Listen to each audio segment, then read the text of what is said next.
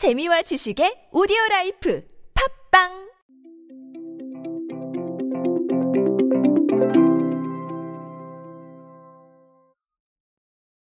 여러분은 편의점하고 단군 신화가 어떤 연관이 있다고 생각하시나요? 저는 딱히 별 연관이 없다고 생각하는데요. 또 연관이 있다고 생각하시는 분도 분명히 있을 겁니다. 각자의 의견은 모두 다를 수 있으니까요. 하지만 오늘의 이야기는 별 연관이 없다는 걸 바탕으로 드리려고 합니다. 왜냐하면 CU가 놀라운 B급 감성으로 상당한 매출을 끌어올렸기 때문입니다. 오늘은 이 주제에 대해서 이야기해 보도록 하겠습니다. 안녕하세요. 인사이 시대 그들은 무엇에 지갑을 여는가의 저자 노준영입니다. 여러분들과 함께 소비 트렌드에 대한 이야기 쉽고 빠르고 명료하게 전해드리고 있습니다.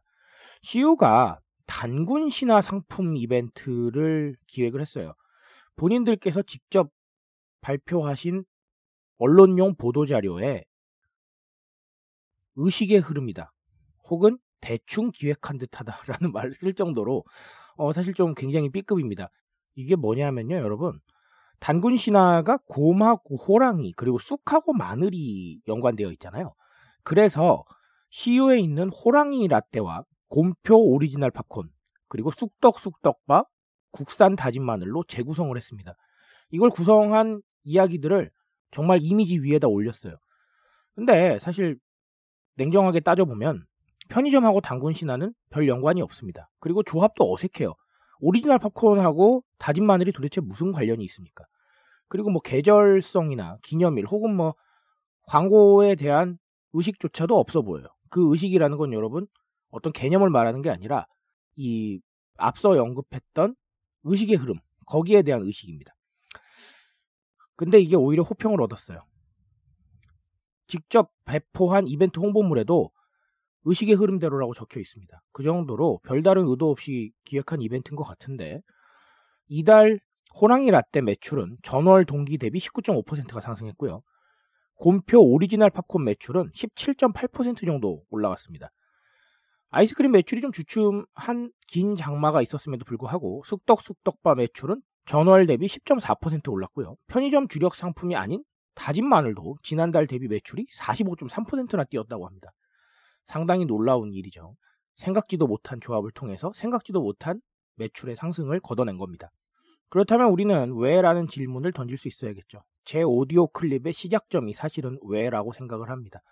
일단은 여러분 B급 감성에 대해서 말씀을 드리고 싶은데 B급 감성 제가 제 책에서 글로벌 감성의 시작과 끝으로 말씀을 드린 적이 있습니다. 왜 그랬냐면 가장 직관적이기 때문이에요. 메시지를 전하는 방법도 상당히 직관적이고 메시지를 받아들이는 방법도 직관적이라는 겁니다. A급이나 어떤 다른 컨텐츠에 비해서 제가 굳이 설명을 한 번 더 드리자면 A하고 B는 여러분 이제 컨텐츠의 질을 의미하는 단어가 아닙니다. 옛날에는 어떻게 보면 투자를 해서 열심히 잘 만들어 놓은 컨텐츠는 A, 그리고 투자 없이 저예산으로 만든 컨텐츠는 B라고 얘기를 했는데 지금은 방향성을 의미하는 경우가 많아요. A라는 거는 우리가 일반적으로 미디어에서 봐왔던 느낌의 컨텐츠들을 의미하고 B는 그렇지 않은 모든 컨텐츠를 포괄할 수 있습니다. 그러다 보니까 B급 컨텐츠가 옛날보다 상당히 많아지고 있는 추세예요. 우리가 접근을 하고 그리고 또 소통을 시도하는 방법들이 정말 다양하게 있을 수가 있습니다. 근데 그 방법이 예전에는 사실 A급에 대한 부분들이 많이 인식이 됐어요. 왜냐하면 미디어가 한정되어 있고 그 미디어를 통해서 내보낼 수 있는 내용도 한정적이었기 때문이죠. 하지만 지금은 미디어 자체가 열려 있습니다. 유튜브라던가 SNS 같이 우리가 자유롭게 활용할 수 있는 미디어도 상당히 많아졌어요. 그러다 보니까 그 미디어에 올릴 수 있는 컨텐츠의 방향성도 다양해질 수밖에 없습니다. 사람들이 좋아하는 걸 올릴 수도 있고요. 내가 잘하는 걸 올릴 수도 있습니다. 그런 식으로 방향성이 다양화되다 보니까 이 B급에 대한 수요와 B급에 대한 공급이 예전보다 훨씬 더 많아지게 됐어요. 그런데 이 직관적인 모습에 대중들이 반응을 하니까 기업들도 B급 소통에 굉장히 많은 관심을 보이기 시작했습니다. 우리는 여러분 직관적인 시대에 삽니다. 모든 방향성이 직관적으로 돌아가고 있어요.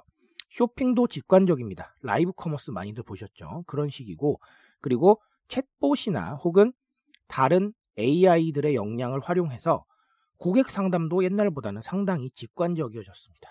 그런 부분들이 계속해서 퍼지고 있기 때문에 이 직관성에 상당히 우리가 익숙해져 있어요. 근데 B급 컨텐츠는 받아들이는 방법 그리고 보여주는 방법 또한 직관적이라는 겁니다.